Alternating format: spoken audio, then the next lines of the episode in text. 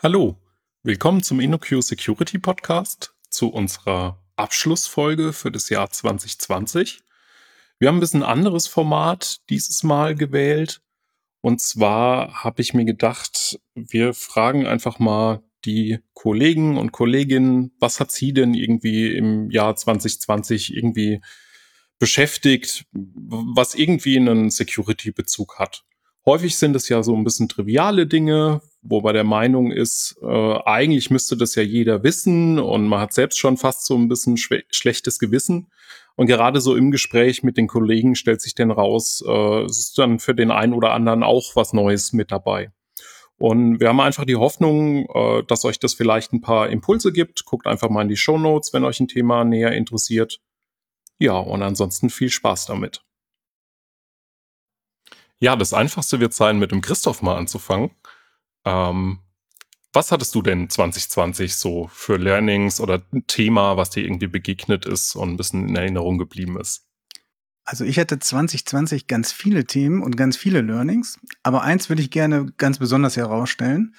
Und das liegt daran, dass äh, 2020 ja ein ganz besonderes Jahr war mit der Corona-Krise. Und eins ist mir dabei aufgefallen, ähm, was ich vorher schon so ein bisschen unterbewusst gewusst habe oder so mitgekriegt habe, aber was mir jetzt also wirklich stark vor Augen geführt war. Und zwar, dass wir in der Security noch ganz viel zu lernen haben in Sachen UX. Ja? Und warum ist mir das aufgefallen? Na, jetzt äh, hat das Jahr 2020 das so mit sich gebracht, dass ganz viele Leute das erste Mal irgendwie im Homeoffice arbeiten müssten oder remote arbeiten müssen. Und dafür müssten halt Computerarbeitsplätze irgendwie zu Hause eingerichtet werden. Und das habe ich halt bei vielen Bekannten mitgekriegt äh, und auch in der Familie und äh, wurde da auch öfter mal zu Rat gezogen. Und da habe ich gesehen, dass die UX in allen Security-Belangen halt völlig hinterherhängt. Das fängt an, wie äh, richtig baut so eine Zwei-Faktor-Authentifizierung ein. Hm? Um, oder äh, ich habe äh, so einen Windows äh, da, der mir nochmal ein zweites äh, Windows Desktop äh, anbietet, das dann auch im Fullscreen laufen kann, wo ich dann nicht weiß, an welchen, in welchem muss ich jetzt meine Passwörter eingeben, wo befinde ich mich überhaupt. Und äh, ich habe da gemerkt, dass bei solchen Sachen die meisten äh, nicht technikaffinen Nutzer alle scheitern. Hm? Also ich hatte bis jetzt gedacht, Zwei-Faktor-Authentifizierung super, einmal eingerichtet und danach geht's alles viel einfacher. Aber die Realität hat mir gezeigt, hm, für die meisten viel schwieriger und wenn sie es nicht müssen äh, und sie daran scheitern, dann machen sie es erst auch gar nicht. Und das ist in so vielen Aspekten so. Und diese Diskrepanz zwischen äh, wir machen sicher und wir machen es benutzerfreundlich, die müssen wir in ab jetzt, ab 2021 äh, ändern. In vielen Belangen. Das war mein größtes Learning. Ähm, hi, ich bin der Michael und ähm, ich habe zwar vielleicht nichts Spektakuläres dieses Jahr über Security gelernt, aber wir haben ähm, im Rahmen von ein paar InnoQ Remote Events abends immer so Capture the Flag gemacht. Das ist, ähm, ja, vereinfacht gesagt, man löst Aufgaben durch äh, Hacking, indem man eben irgendwelche Dinge machen muss, um an irgendwelche versteckten Flaggen zu kommen. Und dabei ist mir nochmal klar geworden, wie wichtig eigentlich so Security-Grundlagen sind, ähm, dass man da vielleicht auch ein bisschen Wissen drüber hat. Also was sind SQL-Injections? Ähm, ganz spannend, wie kann man bei SQL-Injections eben nicht nur Werte rauskriegen, sondern auch über Timing Dinge erraten, wie wenn das etwas länger dauert, dann ist wohl der nächste Buchstabe des Passwortes richtig. Und es ist einfach super wichtig, dass wir als Profession uns das nochmal bewusst machen, dass man eben gerade auch die Grundlagen absichern muss, weil das ist eben die Basis auch von guter Sicherheit neben den ganzen anderen Mitteln, die man da so hat. Hallo, ich bin der Lukas und was ich dieses Jahr gelernt habe, ist ein bisschen etwas darüber, wie man Passwörter richtig in der Datenbank speichert. Äh, ich habe schon vor langer Zeit gelernt, dass man das am besten als Hash macht. Ähm, das äh, haben wahrscheinlich die meisten Hörerinnen und Hörer schon gehört, dass das so ist und das äh, sollten wir auf jeden Fall alle tun. Aber ich habe äh, nie so wirklich darüber nachgedacht, äh, wie genau das dann aussieht. Also in meinem Kopf war es dann tatsächlich einfach so, dieser Hash wird einfach so in die Datenbank abgelegt und fertig. Ähm, vom äh, Christoph habe ich dann aber gelernt, dass man vielleicht darüber nachdenken sollte, ob man neben diesem einfachen Passwort auch vielleicht noch Informationen darüber ablegt, mit was für einem äh, Verfahren man das denn da äh, erzeugt hat, mit was für Parametern man das vielleicht erzeugt hat. Denn wenn man das vielleicht irgendwann mal verändern will, weil man merkt so, hm, diese Hashing-Funktion ist vielleicht nicht mehr ganz so super, die, man sollte die vielleicht durch eine neue ersetzen, dann weiß man ja erstmal grundsätzlich nicht, welche haben denn noch die alte Version und welche haben die neue, weil das wird sich ja erstmal schrittweise verändern. Wir können ja nicht automatisch updaten, da es ja Hashes sind, können wir ja nicht einfach sagen, Hash geht zum, zum neuen Hash. Wir kennen ja den Originalwert nicht mehr. Also sollten wir irgendwie wissen, der hier ist noch in diesem alten Verfahren gemacht, damit wenn der User oder die Userin sich das nächste Mal einloggt, wir vielleicht das einfach überschreiben können mit der neuen Version, die dann ein neueres Verfahren verwendet. Und äh, da habe ich äh, das äh, PHC-String-Format kennengelernt und äh, das ähm, hat das standardisiert, wie man das ablegt. Ich musste das selber noch nie implementieren. Ich habe da immer Libraries für benutzt, aber ich fand es sehr interessant zu verstehen, wie das so funktioniert. Ja, das war's. Larissa beschäftigt sich bei uns unter anderem mit Themen wie Machine Learning, kennt vielleicht jemand aus dem regulären InnoQ-Podcast, der im Juli erschienen ist, über MLOps mit Ian Robert. Ähm, was hast du denn 2020 so in Richtung Security-Themen für dich so ein bisschen mitgenommen? Äh, ja, Security in Machine Learning natürlich. Es ist ein riesiges Thema geworden, weil Machine Learning zunehmend äh, in Software-Systemen äh, deployed wird äh, und äh, genau da muss auch Security Left Practice äh, von DevOps auch eingesetzt werden, ja, äh, weil äh, Machine Learning in Software hat eine ganze Reihe von Möglichkeiten für Security-Schwachstellen offenbart. Und das hat auch dazu geführt, dass es ein riesen Forschungsgebiet wie Adversarial Machine Learning entstanden ist, wo die häufigsten oder man sagt also, es gibt, ähm, warum Machine Learning äh, Security wichtig ist, weil es gibt verschiedene Attacken, die Machine Learning spezifisch sind. Zum Beispiel Data Poisoning, dass wir die Daten vergiften. Wenn äh, man, äh, damit wird äh, ein Versuch bezeichnet, die Integrität eines Machine Learning Modells äh, zu beschädigen, indem man Trainingsdaten korrumpiert. Ja, und das ist natürlich auch, äh, man kann das auch als Machine Learning Modell Vandalismus nennen. Oder äh, so eine auch also eine häufige Attacke ist so Reverse Engineering. Wenn man ein Machine Learning Modell im Software beschattet, zum Beispiel die mit Public APIs und die Outputs von dem Machine Learning Modell einsammelt, ja, und dadurch, durch die, solche Queries, äh, wird die maximale Information über ein Machine Learning Modell eingesammelt. Und äh, ja, warum ist es äh, wichtig? Es ist ähm, ja auf diese Art und Weise kann man äh, ein äh, quasi man nennt so das als Machine Learning Model Stealing oder so ein Plagiat in Machine Learning, weil Machine Learning Modelle sind äh, intellektuelle intellektuelles Eigentum, ja, und äh, das kann man genauso ähm, stehlen äh, wie ähm, anderes Eigentum. Oder es gibt so, eine der häufigsten Attacken ist Model Inversion und äh, ist eng mit Reverse Engineering verbunden.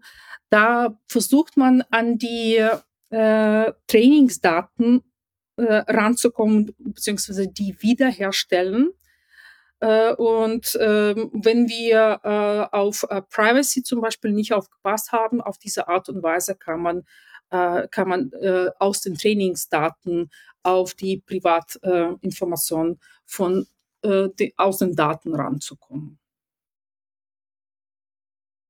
Hallo, mein Name ist Lars und äh, was ich dieses Jahr über Security gelernt habe, ist, dass man nicht einfach nur bei Webseiten TLS anschalten sollte, sondern dass man auch sich mal genau die HTTP-Header anschauen muss. Also äh, TLS ist ja mittlerweile sehr verbreitet und dank Let's Encrypt gibt's ja äh, für praktisch alle Webseiten kostenfreie Zertifikate.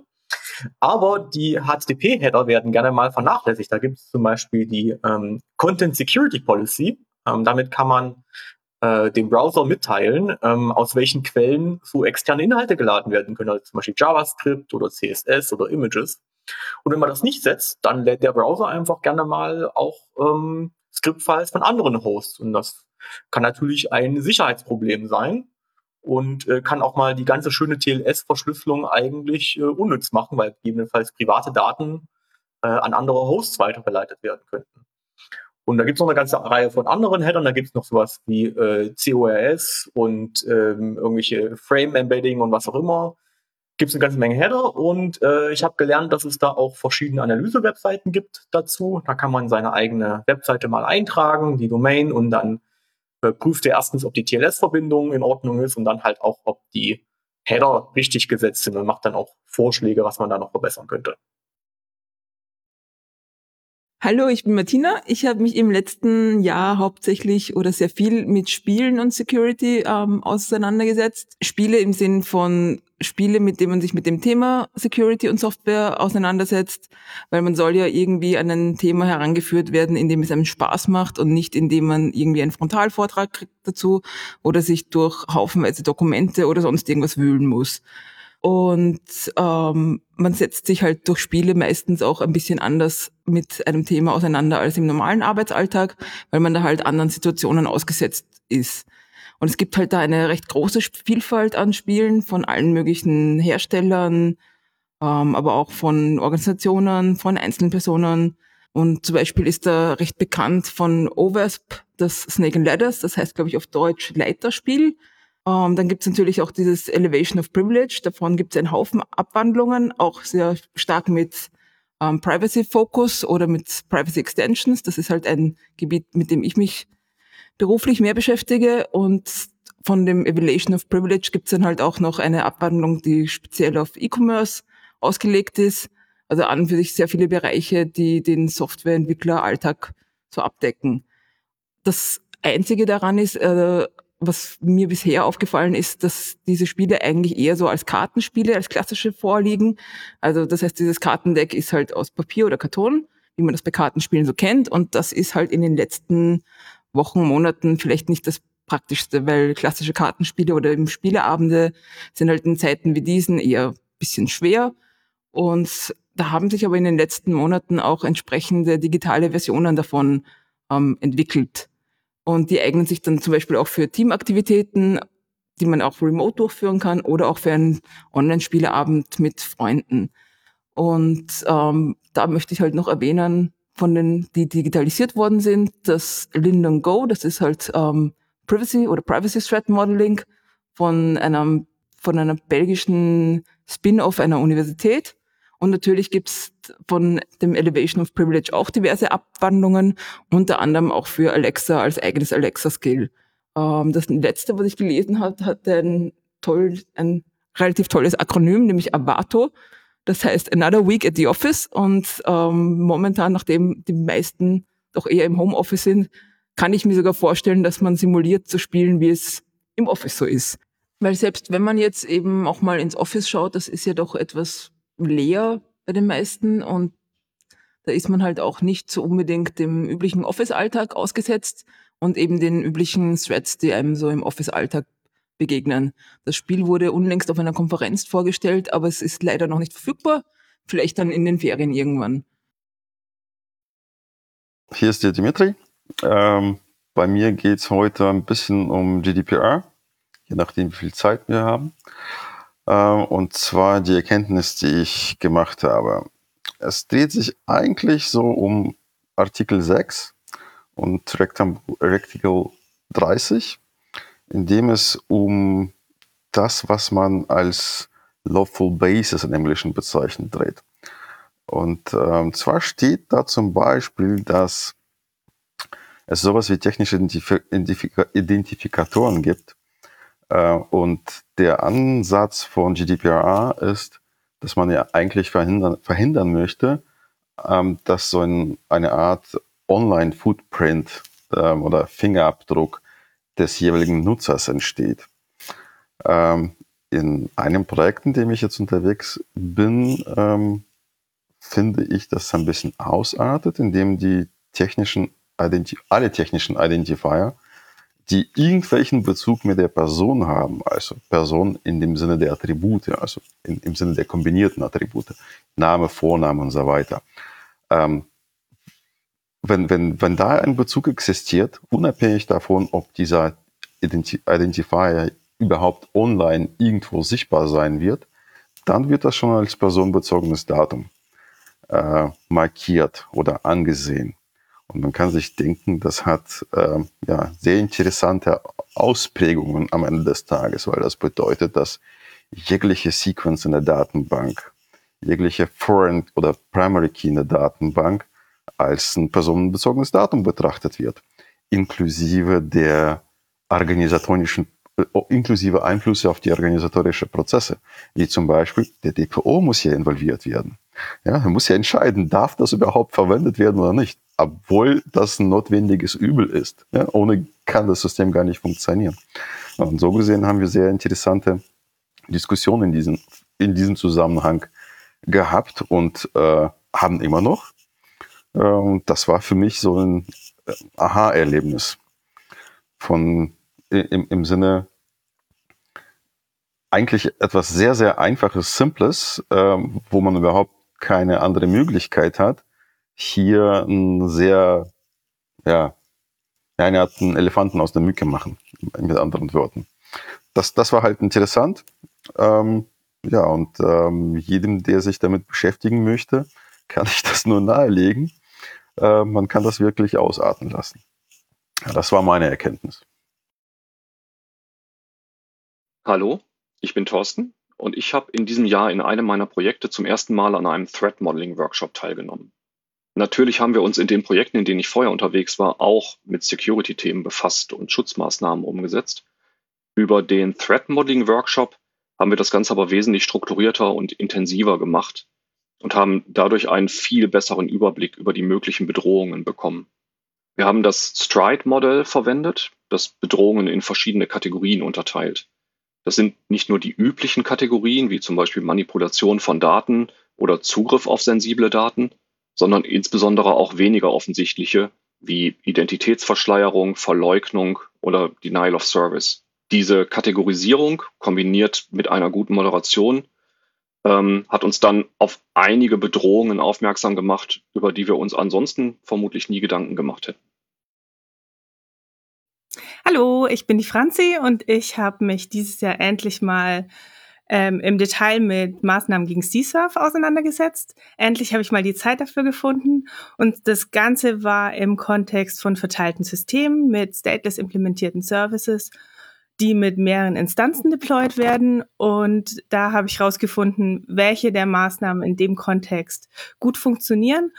Und am Ende ähm, bin ich hingewiesen worden, habe ich empfehlen, empfohlen bekommen, das Oberst C-Surf Cheat Sheet. Und da ist quasi alles nochmal super schön zusammengefasst und aus dem Grund packen wir den Link dahin auch in die Show Notes. Philipp, was war denn eins der Themen, die dich irgendwie mit Security-Bezug 2020 begleitet hat? Ähm, ja, das war ist schon eine Weile her. Ähm, ein Kunde wollte halt, wie man das halt, ähm, momentan so tut, eine Anwendung hinter einem Single Sign-On absichern.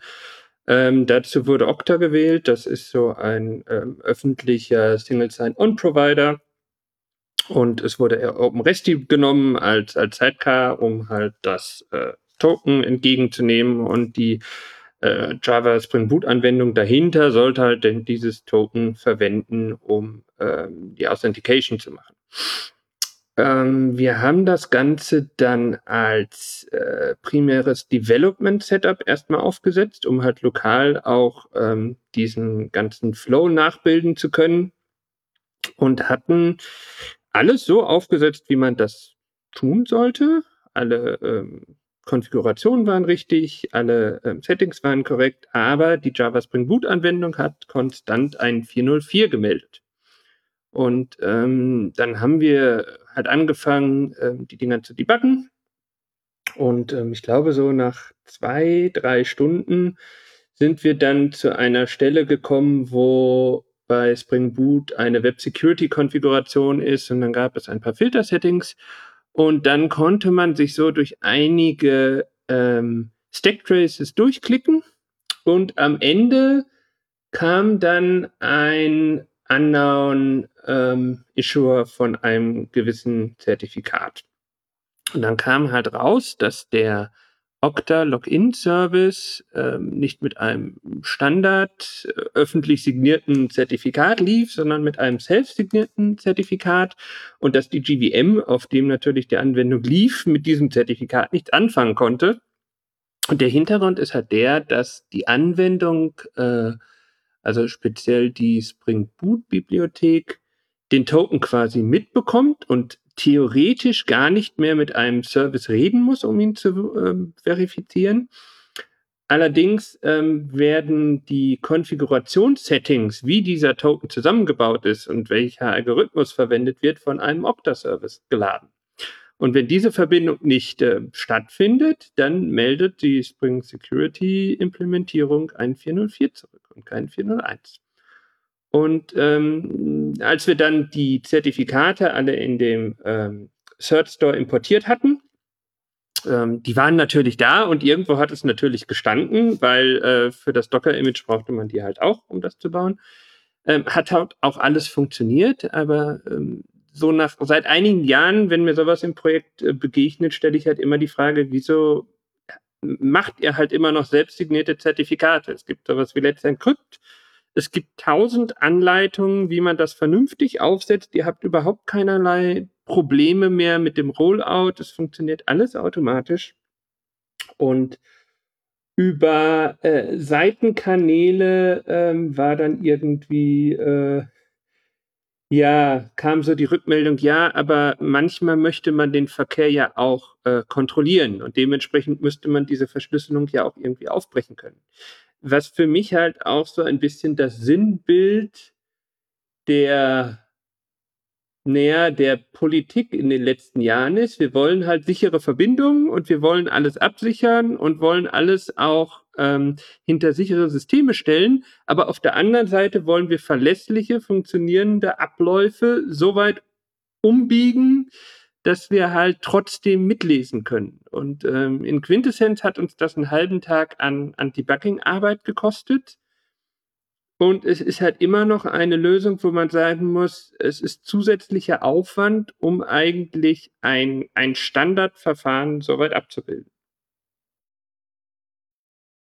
Hallo, ich bin die Lisa und äh, mein Security Learning ist entstanden, als ich für Softwarearchitektur im Stream den Christoph interviewt habe, beziehungsweise im Vorgespräch zu diesem Interview. Wir haben ein bisschen über OWASP gequatscht und ich dachte, ja, die kenne ich so ein bisschen und ich wusste, dass es eine SQL-Injection gibt, aber der Christoph, der hat mir noch gebeichtet oder berichtet oder wie man das nennen möchte, dass es eine Command-Injection gibt, was ich total faszinierend fand. Einen Link zu der YouTube-Folge von Softwarearchitektur im Stream packen wir in die Show Notes. Hi, ich bin Jochen. Was hat mich in diesem Jahr im Bereich Security am meisten überrascht? Keine Überraschung für mich ist, dass sich OpenID Connect als Authentifizierungsmethode durchgesetzt hat. Was wir seit diesem Jahr aber häufiger sehen, ist, dass Active Directory mit der Komponente ADFS neben Sammel auch eine OpenID Connect Unterstützung bereitstellt. Und immer mehr unserer Kunden setzen dies ein und sparen sich damit einen eigenen Authentifizierungsservice in den Anwendungen. Hi, ich bin Felix und dieses Jahr habe ich im Bereich Security und Software am ehesten etwas über das Thema Threat Modeling gelernt. Das hat mich am meisten interessiert. Dazu gekommen ist es, weil viele Kolleginnen und Kollegen mir das Buch Threat Modeling von Adam Shostak empfohlen haben und ich mich einfach mal hingesetzt habe und angefangen habe, das zu lesen. Und dabei habe ich echt eine Menge gelernt. Als Consultant beantwortet man ja ganz viele Fragen damit, dass man sagt, das kommt drauf an. Und in Security-Fragen kommt es halt oft drauf an, was genau das Bedrohungsszenario ist, gegen das man sich eigentlich schützen möchte. Es gibt halt irgendwie, wenn man sich klar macht, gegen was man sich schützen möchte und nicht sagt, nee, wir müssen in, gegen alles geschützt sein, dann kann man die Ressourcen, die man für Security hat, konkret auf die Sachen, die wirklich äh, Sinn machen, äh, äh, konzentrieren. Und genau dabei hilft einem halt auch Threat Modeling, Bedrohungsszenarien für die eigene Anwendung zu identifizieren und dann entsprechend Gegenmaßnahmen effektiv einleiten zu können. Die Strategien und Methodiken, die ich dabei gelernt habe, haben mich wirklich so ein ganzes Stück weitergebracht. Also ich bin da echt ziemlich von überzeugt, weil ich mache mir nicht mehr Gedanken, wie schütze ich mich denn gegen alles und jeden, sondern ich mache mir Gedanken, was sind wirklich die, die, die schlimmsten Szenarien äh, äh und die realistischsten und so weiter und so fort. Ähm, ich glaube, Threat Modeling ist für alle Entwicklerinnen und Entwickler ein relevantes Thema und man sollte sich damit mal ein bisschen auseinandersetzen, nicht nur, wenn man sich auf Security spezialisieren möchte. Und besonders interessant an dem Thema fand ich, dass anders, also wirklich komplett anders als von mir erwartet, es gar nicht unbedingt immer zielführend ist, sich in eine Angreiferperspektive zu versetzen, um Bedrohungen in einer Anwendung zu finden, sondern dass es häufig sogar mehr Sinn macht, wenn man die Anwendung gut kennt und sich den Datenfluss der Anwendung anguckt.